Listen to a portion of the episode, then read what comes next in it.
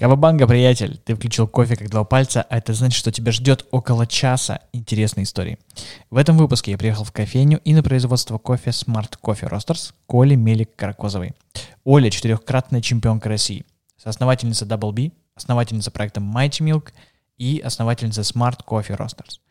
Выпуск состоит из двух частей. В первой Оля уже не в первый раз рассказала про свой кофейный путь, о работе с фермерами и про чемпионаты – а во втором мы обсудили гейши, представительства одного из лучших ростеров Лоринг и чем они так хороши. Послушать полный выпуск можно на Патреоне или Бусте. Рекомендую площадку Boost, так как она русскоязычная и удобная в оплате. Там вы сможете найти ссылку на телеграм-канал, в котором также есть все выпуски и новости. Ну а если не нашли, то всегда можете написать мне, а я отвечу. А, так, ну все, давайте к разговору. Кофе как два пальца. Да, кофе как два пальца. Как два пальца куда? В кофе. Кофе как два пальца. Да. Туда и туда. Кофе как два пальца. Как два пальца. И кофе. А сколько кофе? Два. А пальцев сколько? Тоже два. Кофе как два пальца. Все просто. Кофе как два пальца. Что еще проще? Как два пальца в кофе. Проще некуда, да, запомнить? Да, кофе как два пальца. Кофе и как два пальца. Кофе что? Как два пальца. Да, бум бум бум бум бум бум бум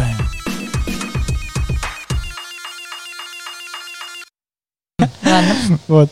А, ну что, расскажи эм, с, как бы с самого начала на свою историю. Блин. Повествование? В последнее время уже это, мне кажется, третий или четвертый раз, когда просто рассказывают. Мне что действительно интересно. Я думаю, да. То есть, ну, просто... Как, зачем эти мемуары никому нужны? много э, статей есть с э, твоим участием, и в целом э, есть повествование, э, как ты пришла, и твои регалии да. определенные. Но чтобы э, зрители, слушатели, то есть э, как-то погрузить в из твою историю, чтобы это, знаешь, как э, э, в фильме э, рассказывают предысторию героя, чтобы мы могли ему, э, сказать, э, эмоциональная у нас связь была с героем. Mm-hmm. Вот здесь та же самая история. То есть неважно, сколько раз, как бы, и сколько людей знают, какая у тебя история, а есть те люди, которые не знают, кто такая Оля Каркозова, и да. нужно, чтобы вот эмоциональная была связь. Это не совсем про то, что там знают рассказать. или не знают. Мне кажется, не знают. И, ну, потому что я не уверена, что это в этом есть какой-то смысл. Особенно, когда ты рассказываешь это в четвертый раз, мне кажется, что история, она все время чуть-чуть меняется, и что это добавляется. Ну, сейчас э, будет самая актуальная история. Ну, ну окей. Но это надо, мы коротко это сделаем? Или как, а, как, как считаешь нужным? То есть можем на максимально широко разойтись, можешь рассказать то, что ты не рассказывала нигде больше. Боже мой, не, мы не настолько Не, ну у меня вообще все просто. Я начинала заниматься кофе там, в 2000 году, мне было 18 лет, мне нужно было найти работу, я пошла в кофейню. Просто потому что я гуляла с, со своим другом по Камергерскому переулку, нужно было завтра же куда-то выйти, потому что ну, просто нужны были бабки. И все, там был Зен, э, Зен кофе, у которых не было таблички, что они нанимают сотрудников на работу, но я тусовалась год после школы в Германии, и, в Австрии Германии, и, и прошла там, в числе прочего, курсы о приеме на работу, о том, что если ты хочешь себе самую лучшую работу найти, то надо идти туда, где не набирают. И mm-hmm. говорить, что ты Э, хочешь работать именно тут, и вот эта компания просто лучше, что ты видел, и ты и так все разделяешь, все ценности и все миссии. Вот я подумала, ну, проверю-ка я, вот э, мастер-класс это работает или нет. Пришла в Зен, и они меня взяли. На самом деле, просто, наверное... Они были шокированы, ну, то есть они как реагировали на то, что да, ты пришла и сказала? В кофейне всегда нужны сотрудники. Я думаю, что они, ну, не сегодня, завтра бы вывесили то, что они mm-hmm. кого-то нанимают. Вот. Тогда, что прикольно, я недавно, кстати, об этом думала, какими вообще кофейни были тогда, и, и это круто. В общем, тогда это был реально высокомаржинальный э, э, бизнес. То есть, если вспомнить, что такое Zen там, в начале 2000-х, вот представь, мы все зарабатываем там 100 долларов, Ну, может быть, 200. 200, наверное, потом уже, когда мы Мгм. приподнялись. Вот. Э, гости, которые стоят, зарабатывают, э, ну, я не знаю сколько, но нам они казались просто каких-то сказочно богатые. Они открывали кошельки, а у них там бабки. Вот. Они покупали, они могли себе позволить купить кусок торта за 100 рублей. Это казалось безумным чем-то. Вот. Кофе тогда стоил тоже в районе 100 рублей. Так или иначе. То есть цены поменялись, но не сильно. Мгм. Но Ну, то есть, равно. э, как тогда, так и сейчас чашка кофе может стоить 100 рублей, но маржинальность тогда Да, но у а, нас была была очередь, и у нас выручки были тогда там, в районе 100 тысяч рублей. Вот просто Мгм. представь себе, что такое 100 тысяч А рублей если вот в сейчас начале перевести 2000-х. на Вот я не знаю, это как, это сколько? Это 300, 400, 500? Миллион? Нет? Ну, то есть просто за это время, за, Вот, получается, за 20 лет, за 19-20 лет, это же просто... да. раз я- когда просто стала об этом размышлять, я, я что-то прям подофигела. То есть это был вообще другой бизнес. Очевидно, у нас не было конкуренции. Мгм. Ну что там, нам открылся только кофе-хаус, это тогда тоже было типа круто, классно. Шоколадница, там пока я работала в Зене, еще не открылась, но они уже там собирались, открылись чуть позже.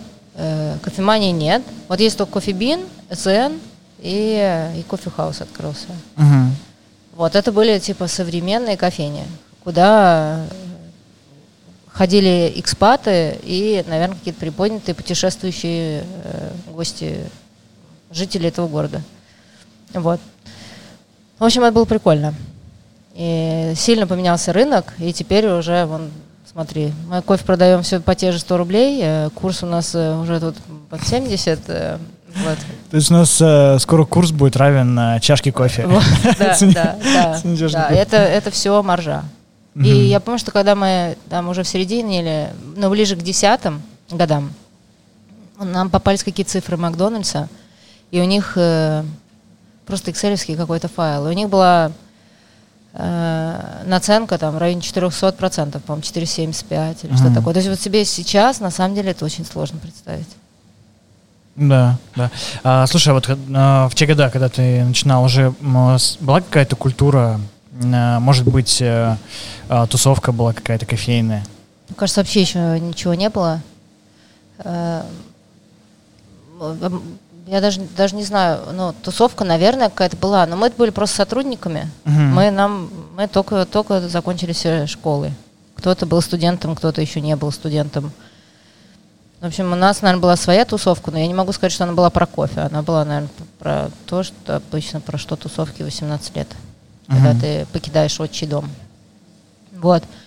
Э, Наверное, она стала более кофейной уже в кофемании и дальше. То есть вот кофемания, она была про кофе. Зен, ну, для меня лично не был про кофе. Хотя, оборачиваясь назад, мне кажется, те стандарты, которые были в Зене, это было классно. Это было классно не только на тот момент, это, ну, до сих пор, в принципе, можно было бы там, многое, наверное, применить. А как в те, в те года получали кофейные знания? То есть как обучались, как э, узнавали про кофе что-то? Мне кажется, что были вот обучающие программы у кофеин. Ну, Там, ты- я пришла в ЗАН, мне выдали большой талмуд, сказали, вот читай. Я прочитала, все хорошо. И дальше, мне кажется, ничего больше не происходило. Ну, или мне было просто все равно. Мгм. Уже потом появился Глеб, который ходил там по кофейням, что-то, наверное, просто смотрел сотрудник симпатичный, там, ну, как-то, кто ему... И как-то мы с ним познакомились, и он позвал, вот, собираюсь открыть кофеманию, мы там будем, типа, бариста. И тогда, наверное, первый раз мы услышали слово бариста, ну, я слышала. И вот у нас был, по-моему, 7 или 8 человек, первый набор кофемании, которых приехал какой-то шарлатан обучать, э, взбивать молоко, и он, по-моему, особо сам не умел рисовать на, ну, латарт. Но мы потом... Просто он нас научил делать другую пену. Мгм. Вот. И мы стали делать другой капучино, типа, не с шапкой. Хотя, надо сказать, что в Зене нас тоже пытались именно этому научить. Просто поскольку никто больше в городе не делал, а сильного какого-то лидера нет, э, они просто перевели, им, им какой-то английский тоже тренер дал вот это э, руководство. И там было написано, что нужно делать жидкую пену, что нужно было ее вмешивать там и, и смешивать. Но как-то, короче, никто не делал, кофехаус делал пышную, кофебин делал пышную, мы подумали, что мы лохи, что ли, будем что-то тут вмешивать. И поэтому мы тоже стали делать все пышное. А потом в кофемане выяснилось, что, оказывается, все-таки Зен был прав. Вот, ну, тоже, тоже теперь знает. А, смотри, вот у, э, у многих бариста, даже суперопытных, э, в начале пути есть такой момент, когда он может быть через три месяца, может быть через полгода, год, но а, чаще всего есть такой момент, когда а, он считает, то есть он доходит до какого-то уровня и считает, что он все знает, и что там, например, там, дайте мне денег, я открою кофейню, да я все знаю, это вообще очень легко и так далее. Был ли у тебя а, такой момент, и в, как, в какой момент, ну, какая, в какой год а, твоего пути он был как раз? Блин, ну, наверное, наверное, в кофемании. Не то, что, не то, что я все знаю, но мне казалось, что я могу больше дать. Мне uh-huh. хотелось обучать, Э, я увидела, что на это можно зарабатывать. Меня просто какие-то, какой-то знакомый ресторатор позвал обучить свой персонал, какие-то безумные на тот момент деньги. На самом деле и сейчас они тоже для меня затем... Я точно уже сейчас не помню, но мне кажется, что э, я сегодня взяла типа там в районе 2000 долларов, а это был, помню какой год, наверное, шестой, может. То есть это какие-то огромные деньги. Я помню, что я их долго, очень долго тратила. Mm-hmm. Вот. И я подумала, блин, ну если можно обучать ну, бариста за такие деньги, то надо все бросать и обучать. И сейчас я вот и заработаю себе на Мерседес. Вот, но такой заказ у меня был один. Больше никто 2000 долларов платить не хотел. Но мы ушли втроем из кофемании. Я, Максим Бобринев, Елизарова. Мы все ушли независимо. Мне кажется, каждый по своим причинам. Но довольно, наверное, в первую же неделю встретились и решили организовать свою школу бариста. Это было в 2007 году? Или где-то Блин, наверное. Я, не, я вообще не помню уже там по годам. Mm-hmm. Ну, какой-то... Нет, наверное, должно было быть раньше, потому что я свой первый чемпионат выиграла в четвертом, а, и выиграла я его уже не, не в кофемании. Mm-hmm. А уходя из кофемании, я просто этот момент помню, Глеб сказал, ты же понимаешь, что ты никогда не выиграешь чемпионат не в кофемании. А расскажи как раз про первый чемпионат, э, который ты выиграл. Первый, вот, вот сложно, он был в четвертом. Сложно было готовиться, сколько было участников, э, оглядывая сейчас назад, как твое выступ... ну, как ты оцениваешь свое выступление? Блин. Ну, выступление, наверное, в нем были сильные стороны. Uh-huh. Ну вот я как раз тут недавно с Дашей тоже мы это обсуждали, чемпионат. Ну, конечно, если ты сейчас смотришь, тебе смешно. Ну, вот это вот мы там угощали судей печеньками, мы придумали название напиткам, мы предлагали им сахар и корицу. Но на самом деле, это же такие базовые какие-то навыки, от которых потом индустрия-то как раз и ушла, ну, как мне кажется, зря ушла. Это называется сервис. Это называется uh-huh. какая-то забота о госте, когда ты его все-таки ставишь в центр. И мы знали, что там судьи откажутся от этого сахара и от этой корицы. Но тем не менее мы ее должны были предложить. И это то же самое, как нам сейчас дают чашку без блюдец. Ну, да, наверное, многие гости просто предпочтут взять, ну или мы сами предпочтем взять э, чашку просто за ручку и ходить с ней без блюдца. Но тем не менее этикет нас обязывает подавать с блюдцем и с ложкой, черт возьми.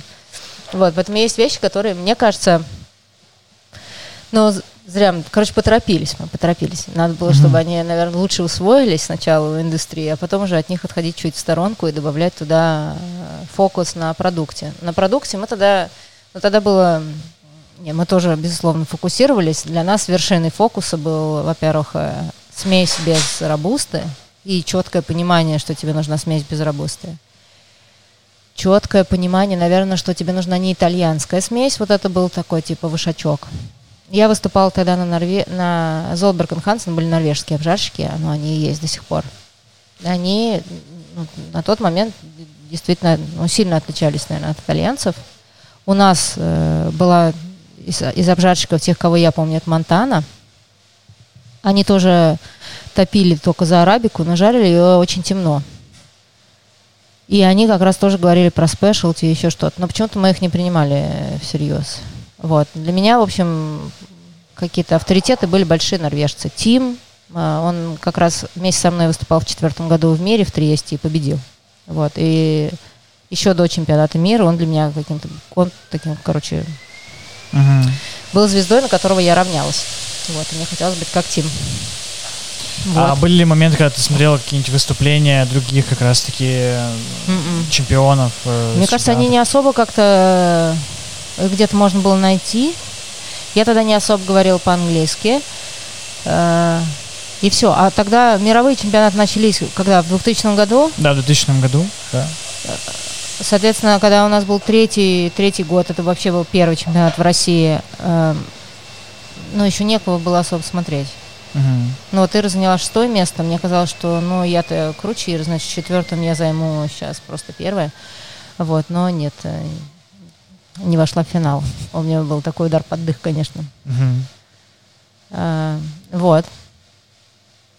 Ну, ожидание и реальность. Но вообще, что, ну, короче, другие были чемпионаты. А в целом, а, сколько раз э, ты выигрывал на российском чемпионате? Потому что а, я нашел две статьи на The Village, и в одной говорится, что ты четырехкратная э, чемпионка mm. России, а во второй двухкратная чемпионка России. Вот и я такой, а где, где правда? Потому что один Четыре. тот же почти источник. Четыре, ну вот э, четвертый, э, потом еще один, я не помню, когда это был, наверное, седьмой год.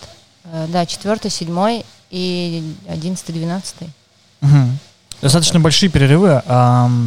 Да. Э, с чем, с чем связано именно вот с четвертой и седьмой, то есть когда три года перерыв? Ну, я, мне кажется, наверное, участвовала и в пятом, и в шестом. Или, может быть, я один год не участвовала. В общем, я там точно проиграла. Я заняла второе место. Э, и выиграла э, Таня Елизарова. Может быть, это был, кстати, не седьмой, а шестой, хотя, наверное, седьмой. Но я уже не помню там сейчас точно. В общем, был какой-то год, когда выиграла не я, а Таня Елизарова. И я не помню, чтобы я пропускала. Наверное, как так. Угу. Пятый. А Может, с каждым, с каждым разом было легче готовиться или Нет, всегда сложнее? сложнее? Всегда, всегда сложнее. Мне кажется, если сейчас я начала готовиться, я вообще просто пересрала от страха. Угу. Ну, у тебя, у тебя же всегда есть багаж, э, и все твои страхи там сразу собираются, и тебе есть что терять. Вот, поэтому каждый раз было сложнее, сложнее, сложнее выступать. А насколько кардинально отличалось выступление 2012 года на мире от э, прошлых лет? Сильно, ну вообще сильно. Э, но мне кажется, я очень сильно там не доработала, вот именно в 2012 году. Угу. И я прям знала, где я, где я и что надо было доделать, но что-то как-то все шло не по плану, э, именно на мир зерном, там было, я хотела одно зерно, не получилось. Ну, в общем, как-то все, э, все приходилось притягивать за уши, и, и мне кажется, судьи это, конечно, читали, что ну, немножечко она тут... А сам подход вообще к подготовке к чемпионату, может быть, э, уже тренер был, или там станция подготовки? Ты смотрела Блин, другие станция, выступления. Станция подготовки. Вот я помню, что подготовку, ну, мне сейчас вообще это прям, мне надо погрузиться, чтобы как-то что-то снова вспомнить, потому что я давно об этом не думаю. Но мне кажется, что в, этом, в 2012 году, что касается подготовки, э, самого времени подготовки, вот там у меня было все вообще четко отточено, это было легко. Я уже знала, что когда надо делать. Я помню, что в какой-то момент я поняла, что не надо пить э, кофе, надо перестать делать. Потому что э, ты его пьешь, и ты только начинаешь еще больше паниковать, э, и у тебя еще кофеин тебя начинает бить в голову, я начинаю нервничать. Э, в общем, я поняла, что его не надо просто пить, нужно лить. А пить ты... Э, перед выступлением или во время тренировки? Да, да, вот это вот, типа, попробовать, чтобы четко было все, чтобы все было хорошо. Вот этого не надо делать. Мы mm уже было понятно, каким эспрессо должен быть мой. И мне кажется, как раз в эти годы только мы стали к этому приходить, к рецепту. Вот до этого этого не было. Мы же все настраивали на вкус. И вот этот вкус нужно было найти. Вот э, в 12-м стало понятно, не надо его искать. Ты должен был его найти тогда, когда ты нашел свой кофе. Выработал рецепт, и дальше ты просто по этому рецепту варишь. Вот. А в те же года вообще вроде, ну, и весы не использовали по большей части на чемпионатах. И, Мне кажется, есть, весы уже было. были. Э, весы, наверное, были. Секундомеров не было на машинах, но мы всегда засекали. Угу. И это же оценивалось, чтобы ты попал. Чтобы ты сказал 27 секунд, и за 27 ты и сварил. А, вот мастерство бариста, ну, кажется, в этом. А, ну вот. Ну, весы, наверное, были. Угу. А как-то, например, обратная связь от судей э, влияла на твое выступление в э, дальнейшие годы? Угу. Я всегда просто прихожу, приходила к ним рыдающая, мне казалось, что все плохо, и меня засудили, вот. Но на самом деле после разбора листов, ну и вообще всегда просто нужно время какое-то обдумать, э, принять э, и, и понять. И я довольно быстро понимала, где, где действительно я не доработала. Вот, на 12 году там было очевидно, где я не доработала. Вот. Э, мне кажется, в 11 году у меня было на самом деле самое классное выступление. И, и самый классный концепт. Ну, короче, там было все какое-то самое, самое качественное. Жалко, что там просто короче, чуть-чуть с обжарочкой я накосячила, потому что я шарила себе. И из-за этого все. Я тогда была одна из первых, если не первая, кто использовал гейшу на мировом чемпике. В общем, можно было прям бы звездануть. Напиток был такой классный. Короче, все было очень круто. Вот. В одиннадцатом mm-hmm. я просто с обжаркой накосячила. А ты, получается, и жарила кофе mm-hmm. сама себе, и а, готовилась тоже сама? Да. Но мне Тим помогал, я к нему mm-hmm. ездила, он меня там смотрел, проверял. И по вкусу подтягивал Тим. Напиток мы с ним обычно дорабатывали. И все, мне кажется, со Стефаносом э, мы тоже тренировались, ну, по технике, просто он меня проверял, потому что он был, конечно, техничен, он, наверное, до сих пор бог техники. Аж не помню. То еще, ну, что-то там все, все там тусили. Uh-huh. Вот. Я уже как-то говорила по-английски, уже все было нормально. А, не было ощущения, что если бы а, ты не обжаривала кофе для себя, а обжарку бы взял кто-то другой, то ты могла бы как раз лучше подготовиться, как-то ну, потянуть еще что-то. Блин, ну я настолько не люблю, когда что-то у меня не под контролем. Я uh-huh. начинаю очень э, по этому поводу нервничать. Ну, ты представляешь, с каких бы собак я спустила на обжарщика. И я оборвала на себе, наверное, волосы и думала, если бы я сама я бы тогда куда бы лучше, чем. А так э, я знаю, кто виноват. Это я. Uh-huh, uh-huh. Вот. А почему ты решила после 2012 года остановиться в э, участиях чемпионата? чемпионата? Потому что я ушла из Даблби. И мне нужно было... Ну, я осталась у разбитого корыта. Э, у меня ничего не было вообще. И нужно было срочно я сейчас из-за ростера э, плохо стал слышать. Что ты говоришь? Но я-то себя хорошо слышу. Да, я это понимаю. А, поэтому я упустил часть ответа. Э, ты ушла в Даблби. Нет, я ушла из Из Даблби, да. То есть мы немножко э, в истории перешагнули вперед. Как раз-таки вот вопрос.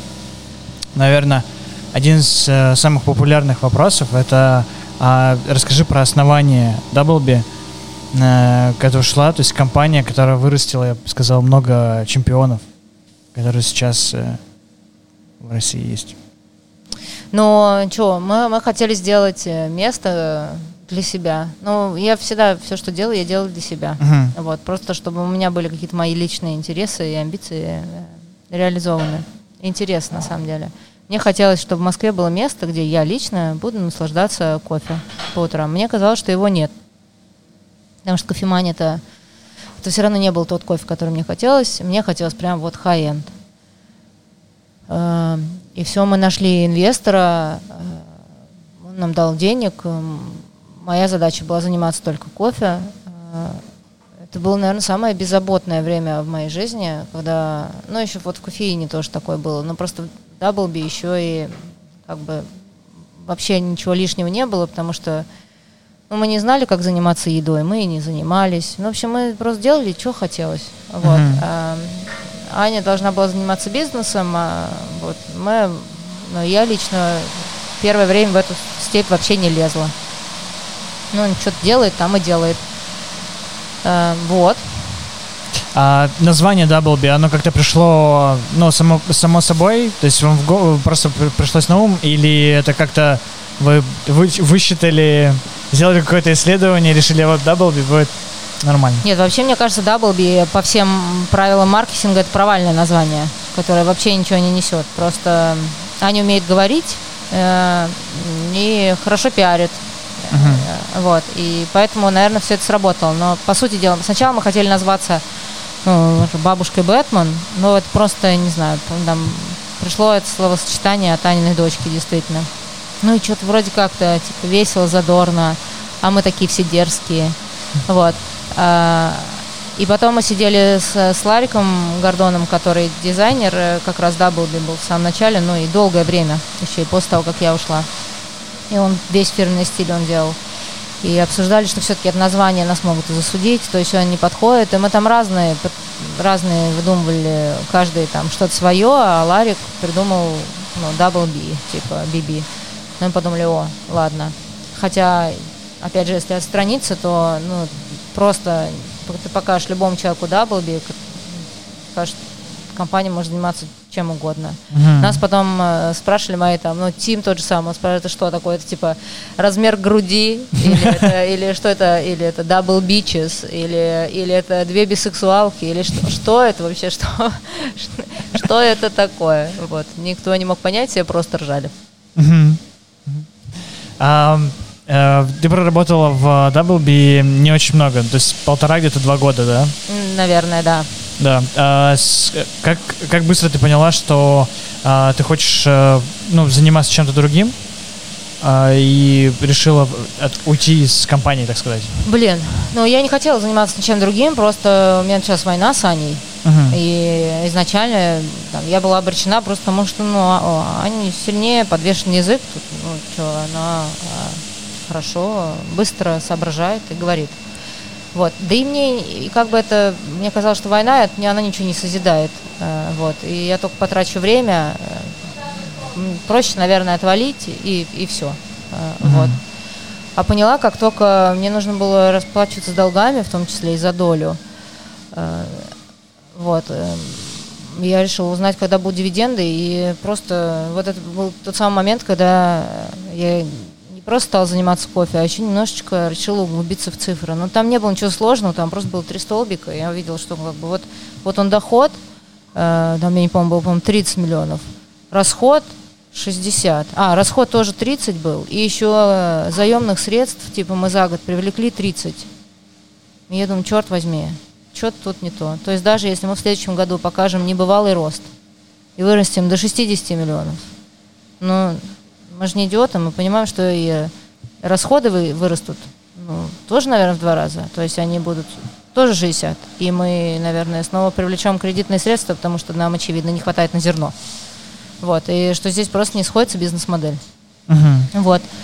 Э, и я поэтому я, мне хотелось это поменять, я там, стала привлекать внимание основного акционера и говорить об этом, что ну, мы делаем что-то не то, у нас бизнес-модель, она не рабочая, надо все менять надо все менять.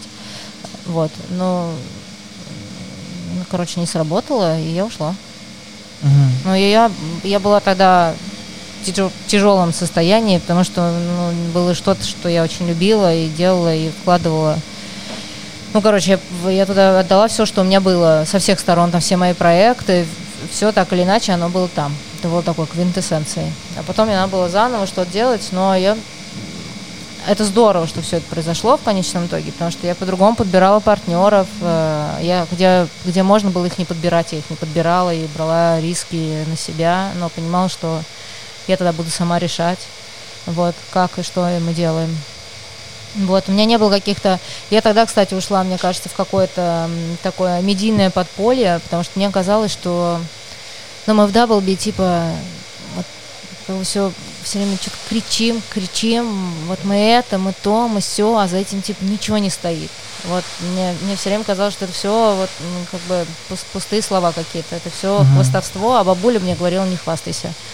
Это было, это было ощущение такое? Или, ну, то есть это была какая-то объективная, может быть, ну, оценка? Блин, ну, мне до сих пор кажется, что Аня много всего там придумывает. С одной стороны, это было здорово, что она это там делала, потому что тогда бы Даблби вообще бы никто и не узнал. Вот. Э, ей это нравится, она делает это очень уверенно, она может красиво, уверенно врать, и все будут на это вестись. Uh-huh. Вот. Э, факт-чекинг там никто не делает. Но мне, мне, в общем, мне все это притило. Мне казалось, там уж разбираться, что было правдой, что неправдой.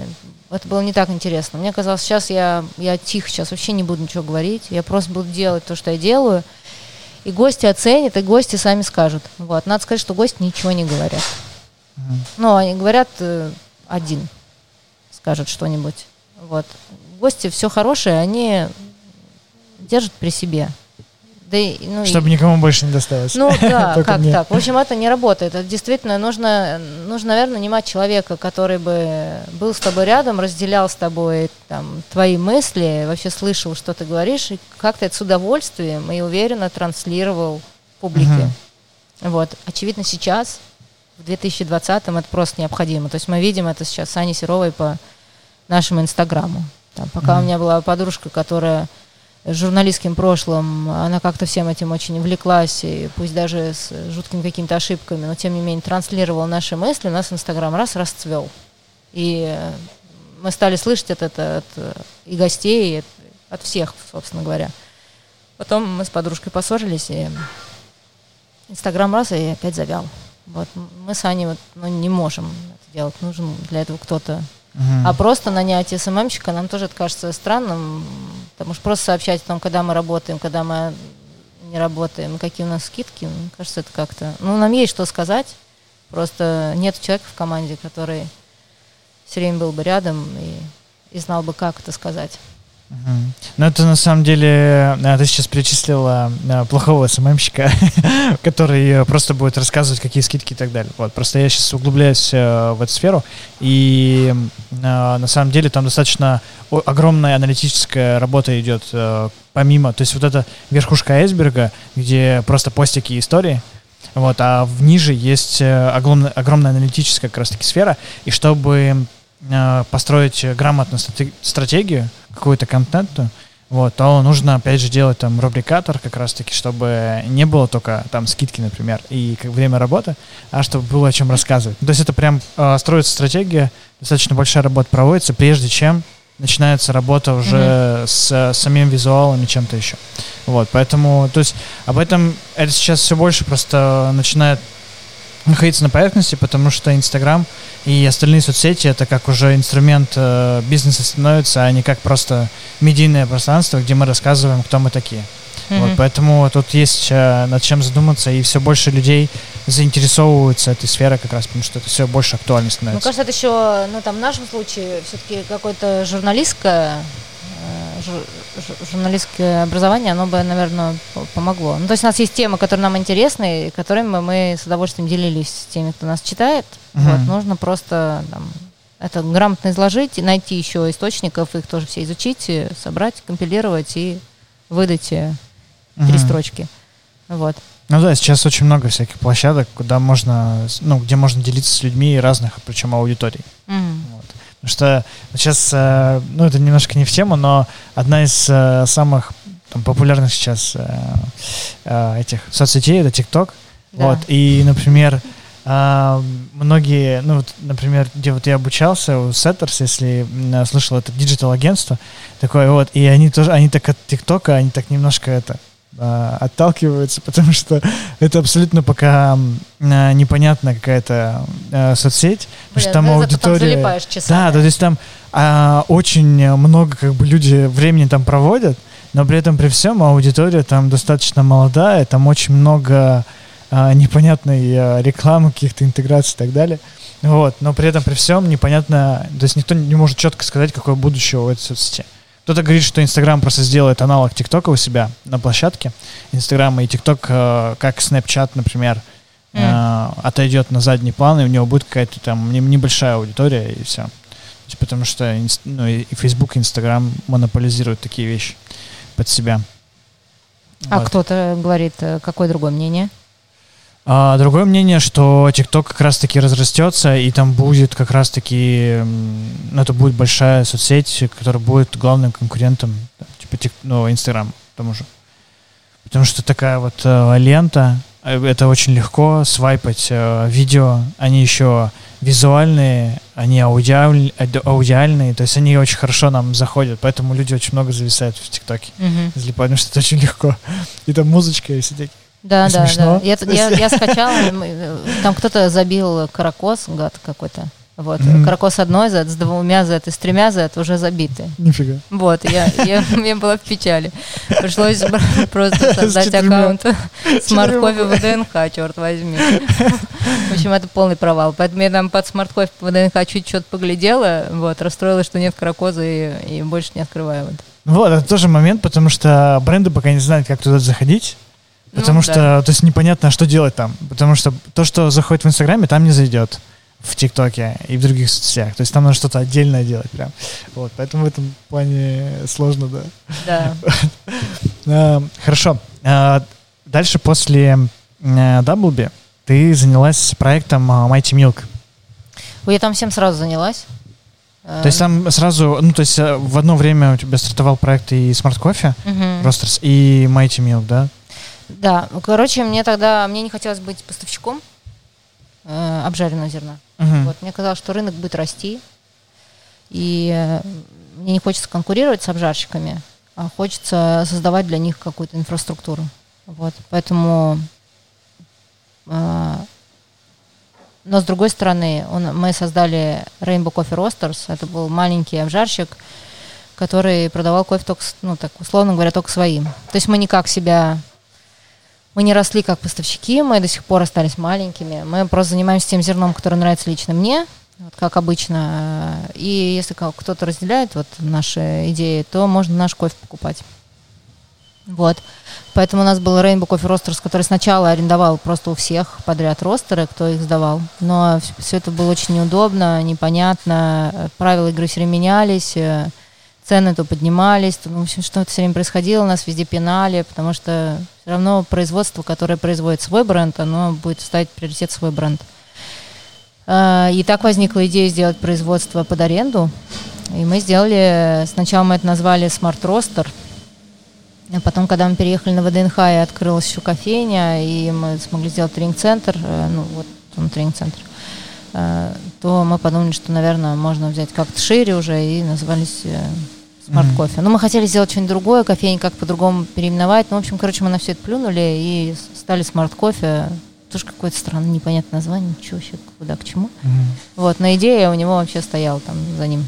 Смотри, а в DoubleB же ты занималась э, качеством зеленого кофе. Ну, то есть у тебя э, то, что ты занималась кофе, это очень хоро... ну, широкий был э, достаточно. Ну, моя сегмент. задача была, да, продукт, э, вообще все, что связано с продуктом, с, да, на самом деле, с бариста, совсем, сам, обучение. Короче, угу. все, все, только я не должна была думать о том, как это продавать, кому это продавать. И, и все. О деньгах я не должна была думать. Вот угу. А у тебя не было идей э, как раз... Э,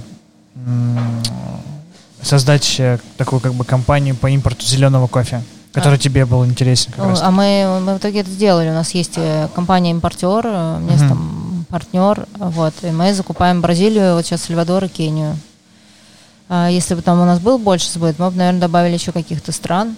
А, вот. Но мы все равно, короче, мы все равно покупаем в итоге другое зерно с каким-то но у нас, короче, совсем другой подход. Он меняется, он тоже трансформируется, и там сейчас в 2020-м мы понимаем, что э, покупать зерно, как мы покупали его раньше, уже, ну, просто безответственно. Mm-hmm. Вот. Эм, мы больше об этом знаем все, и уже нельзя просто покупать зерно там исключительно по вкусу, э, или вот это вот я покупаю зерно напрямую фермера, это тоже все какая-то ерунда, это все не работает. Вот. Э.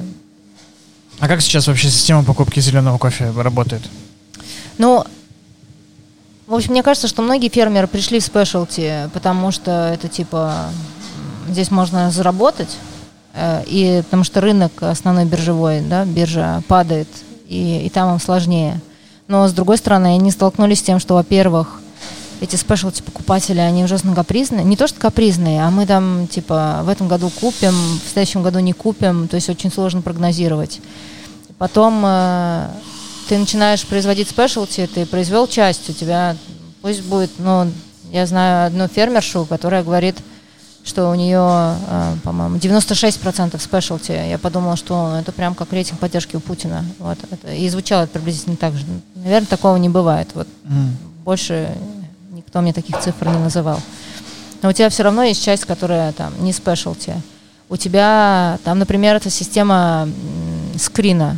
Вот Бразилия импортирует там 16 плюс, да, основной скрининговый э, экспортный грейд.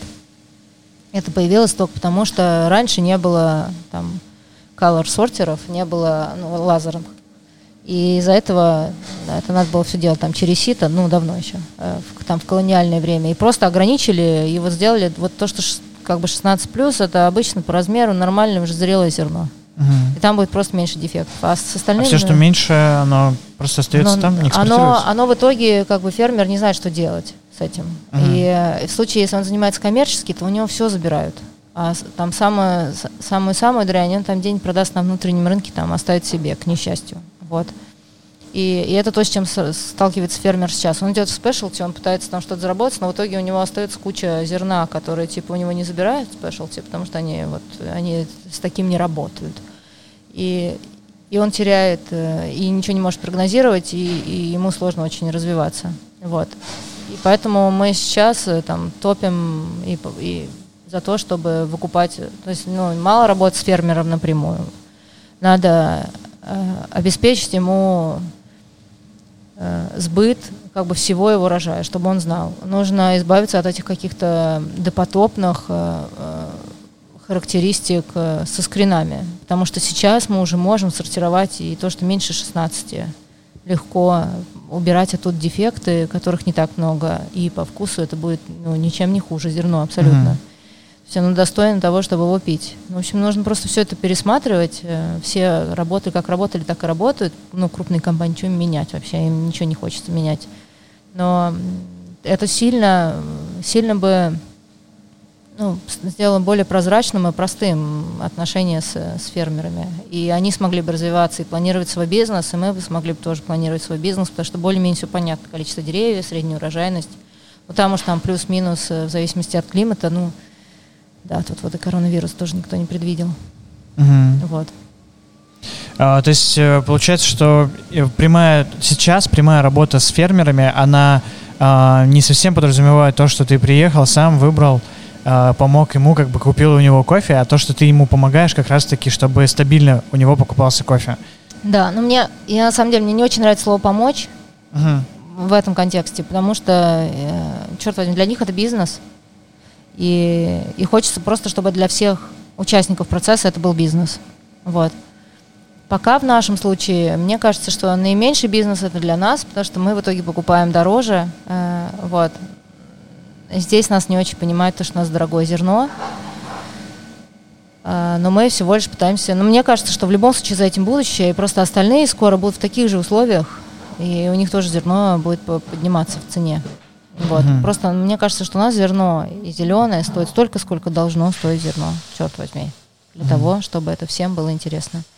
Вот. Мы по возможности убрали всех посредников.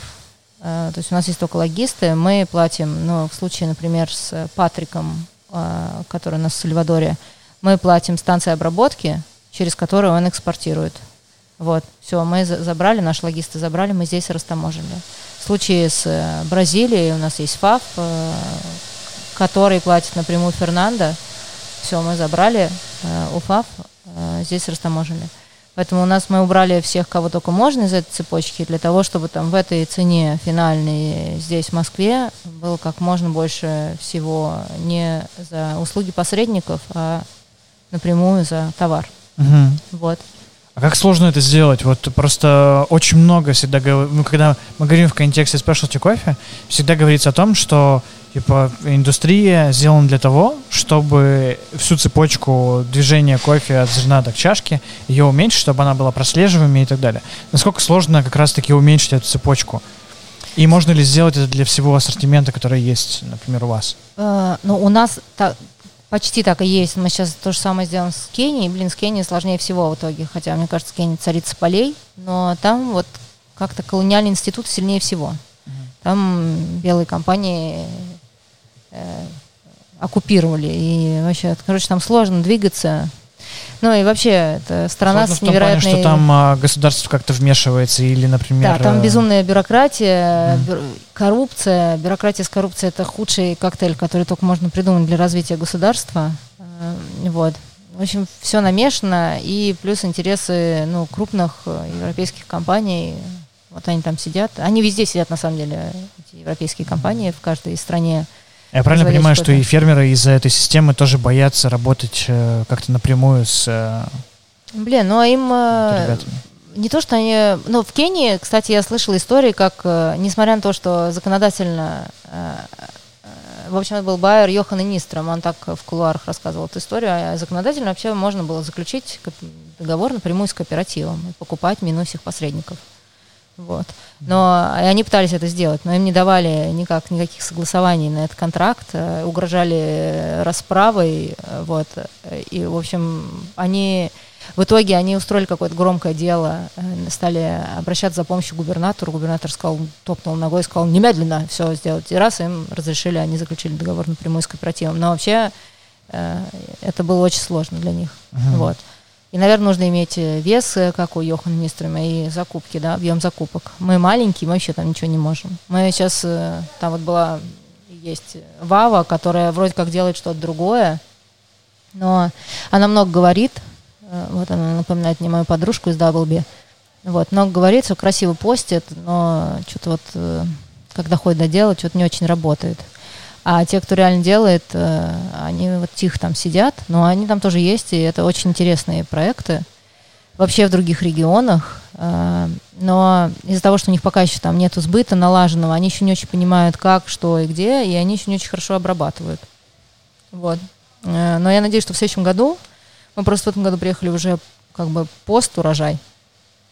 В следующем году мы планируем, планировали изначально, не знаю, как теперь все сложится, приехать до и уже нормально проработать там весь урожай э, с парой ребят, э, вот, которые прям классные штуки. Угу. Ну, потенциал там просто феноменальный в других регионах. Э, вот. И тогда может быть вообще что-то интересное, и тогда это будет прям напрямую. А если идеи проводить какие-то эксперименты с кофе, как э, сейчас э, набирать популярность? Ну, я, я всегда за какие-то технологические э, вещи. Uh-huh. Мне кажется, что нужно сделать так, чтобы это работало масштабно. И стабильно каждый год? Да. Мне кажется, там эксперименты с ферментацией, это, безусловно, хорошо. Пусть этим занимается тот, кто занимается. Но я вижу, как относятся к этому фермеры. Они, конечно, все это вертели на одном месте. Uh-huh. Потому что вот, типа, вы нам э, сумасшедшие, вы просите, мы тут два мешка, чтобы вам сделать два мешка, мы тут все тут восьмером возимся, то все пятое, десятое, ну да, вы нам заплатите там 70 долларов за фунт, но мы все равно ну, в масштабе для, двух мешков. Для них КПД как бы, ну, не, для, для них непонятно, сколько там, сколько сил они тратят и что получают да, в итоге. и э, в любом случае это, ты не можешь сделать э, таких 700 контейнеров uh-huh. или там 7 контейнеров. Ты не сделаешь. Это все идет в масштабе там двух мешков на чемпионат. Они это делают, потому что, ну, сейчас так все делают, и нужно поддерживать бариста. Не то, что им просто интересно, и самим тоже интересно что-то узнать, но пока в масштабах индустрии, мне кажется, это никак не применяется. Хотя хотелось бы, если посмотреть на винную индустрию, то это именно то, что мне кажется, там произошло. Вот э, именно контролируемая ферментация, она ушла в коммерческий винчик, и дала возможность нам дешево покупать то вино, которое мы покупаем. Вот если контролируемая ферментация перейдет в коммерческое зерно, у нас коммерческое зерно вырастет на пару баллов во вкусе. Слава богу, кофе в супермаркетах станет вкуснее. Вот. Фермерам будет понятно тоже, как и что производить. У них наконец-то появится рецепт. А мы, надеюсь, будем продолжать э, радоваться удивительным спешлти кофе, который вот он такой, какой он есть, э, не потому что его ферментировали при этой температуре, 36 часов, а потому что так заложила в него матушка природа, гены, солнце э, и почва. Вот. Как вот. думаешь, а что мешает сейчас э, перевести как раз на коммерческий кофе, систему ферментации, сделать это масштабно? Ну вот я думаю, что все эти эксперименты, они к этому и ведут. Э, в любом случае, получается, что там использование дрожжей, ты где-то дрожжи должен брать. Э, есть две компании, по-моему, в мире, которые поставляют дрожжи сельское хозяйство. А как монополисты. Есть, да, да, они очень четко на этом сидят. Это стоит денег. То есть, наверное, когда как-то все это законодательно, процессуально можно будет облегчить, сделать более прозрачным и доступным, тогда это пойдет.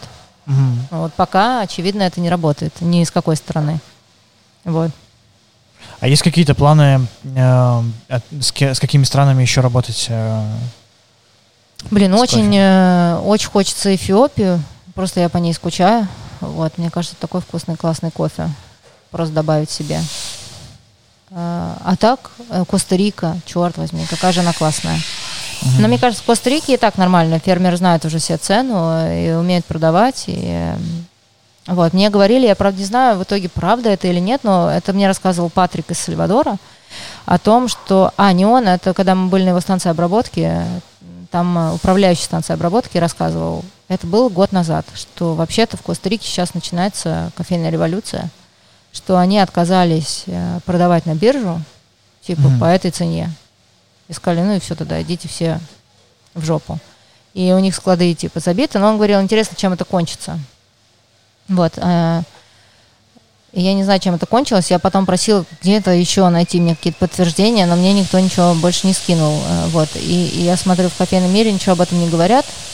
Вот, так что не, знаю, насколько э, это вообще было. Там была ли там попытка предпри, предпринята кофейного переворота или нет? Угу. Вот, отказа от биржевых. То есть они, они приняли попытку не продавать на биржу, а продавать только напрямую. Да, типа что они не будут э, производ... продавать через биржу по их цене. Что вот у них есть, они будут обозначать цену минимальную для их угу. кофе в этом году. Вот, для того, чтобы это было выгодно производителю. А, немножко странного для меня, что в Панаме и Коста-Рике достаточно ну, отличный кофе сам по себе, и он, э, ну, если я не ошибусь, то можно сказать, что он чуть повыше цене идет, чем, например, в той же Никарагуа и Сальвадоре. Ну, а вообще разница там огромная. Никарагуа просто сидит в жопе. Ну, во-первых, ты посмотри на экономику стран. Вот, ну просто я к тому, что территориально-то они ведь э, примерно на одной линии находятся. То есть они также Это рядом совсем с разная обработка. Угу. Законодательная база разная, экономика стран разная эфиопский кофе, он, ну, ты же видишь, насколько он вкусный. Его угу. вообще, наверное, его все любят. И тот, кто любит кислый, и тот, кто не любит кислый, будут любить э, эфиопский кофе. Но при этом из-за того, что экономика в, в полной жопе, стоит это один из самых недорогих кофейков из спешлти. И то же самое Никарагуа и Коста-Рика. Коста-Рика развитая уже страна, считай. Дай бог, чтобы мы так жили, как в Коста-Рике. Вот. Э, то же самое можно сказать, кстати, про Бразилию. Там тоже средняя зарплата, на секундочку, 800 долларов. Поэтому если ты хочешь, чтобы тебе там как-то собрали кофеек э, uh-huh. ручками, то ты заплати нормально, и тебе соберут. Если э, проводить эксперименты с кофе в Бразилии, достаточно дороговато будет выходить. Да, ну, вручную, да. Uh-huh. Но поэтому все спешлти какие-то лоты, особенно лоты из Бразилии, они стоят э, дорого. Uh-huh. То есть, по факту, здесь, э, например, в Никарагуа может быть и схожий туруар с Коста-Рикой, uh-huh. возможно, но из-за того, что законодательная база разная, и ситуация в стране да, другая, то и э, качество кофе тоже отличается, uh-huh. и цена на него соответственно, да. как таковая. Uh-huh. Да.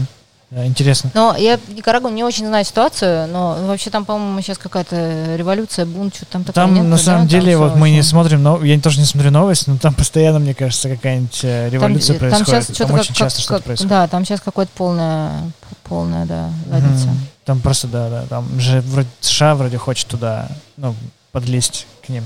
Ну, пусть вот. Ну, то есть, как, как и везде обычно. Вот. А что с азиатским кофе? Сейчас тоже набирает э, популярность, если так можно сказать, что, например, там Коля Чистяков, э, Дим Бородай э, ездят в, в Азию, покупают азиатский кофе э, из Китая, Мьянмы.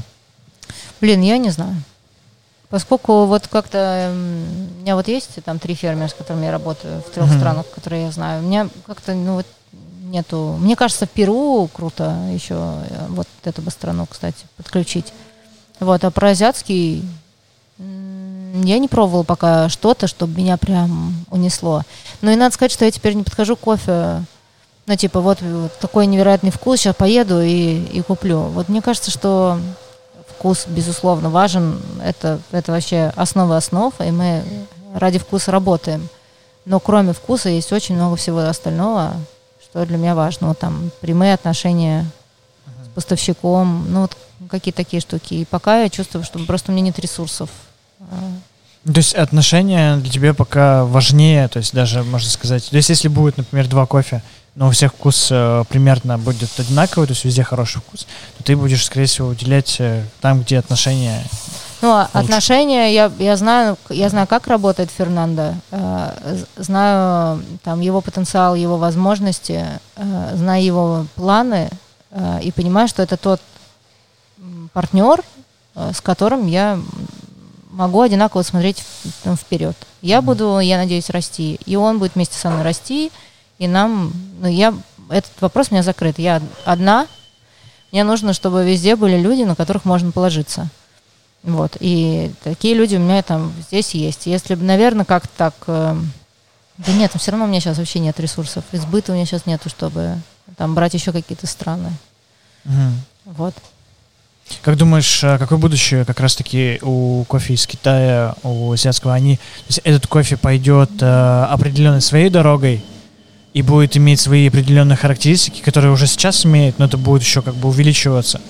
А, либо будет э, кофе приводиться к, ну, что, что будет похож, например, на эфиопский кофе или на центральноамериканский. Блин, я не знаю. Э, это как с ТикТоком? М? Это как с ТикТоком? Да, как с ТикТоком. Блин, я не знаю, все возможно. Сейчас вообще, мне кажется, весь мир немножко сейчас подтрясывает, что вот будет. Э, мне кажется, в целом у людей сейчас будет там поменьше денег, у тех, кто пьет кофе. Соответственно, может быть, они при этом ответственное потребление растет. Нам важно, у кого мы покупаем э, и что мы покупаем. Поэтому в общем, мне кажется, потребление еще будет менять, и, наверное, потребление будет э, как-то как это слово забыл, вылетело. В общем, потребление будет как-то влиять на то, что будет происходить и с азиатским кофе в том числе. Угу. Вот. вот тоже как раз-таки э, э, задела тему э, актуальной ситуации. Вот вы работаете с фермерами, ну и общаетесь с ними.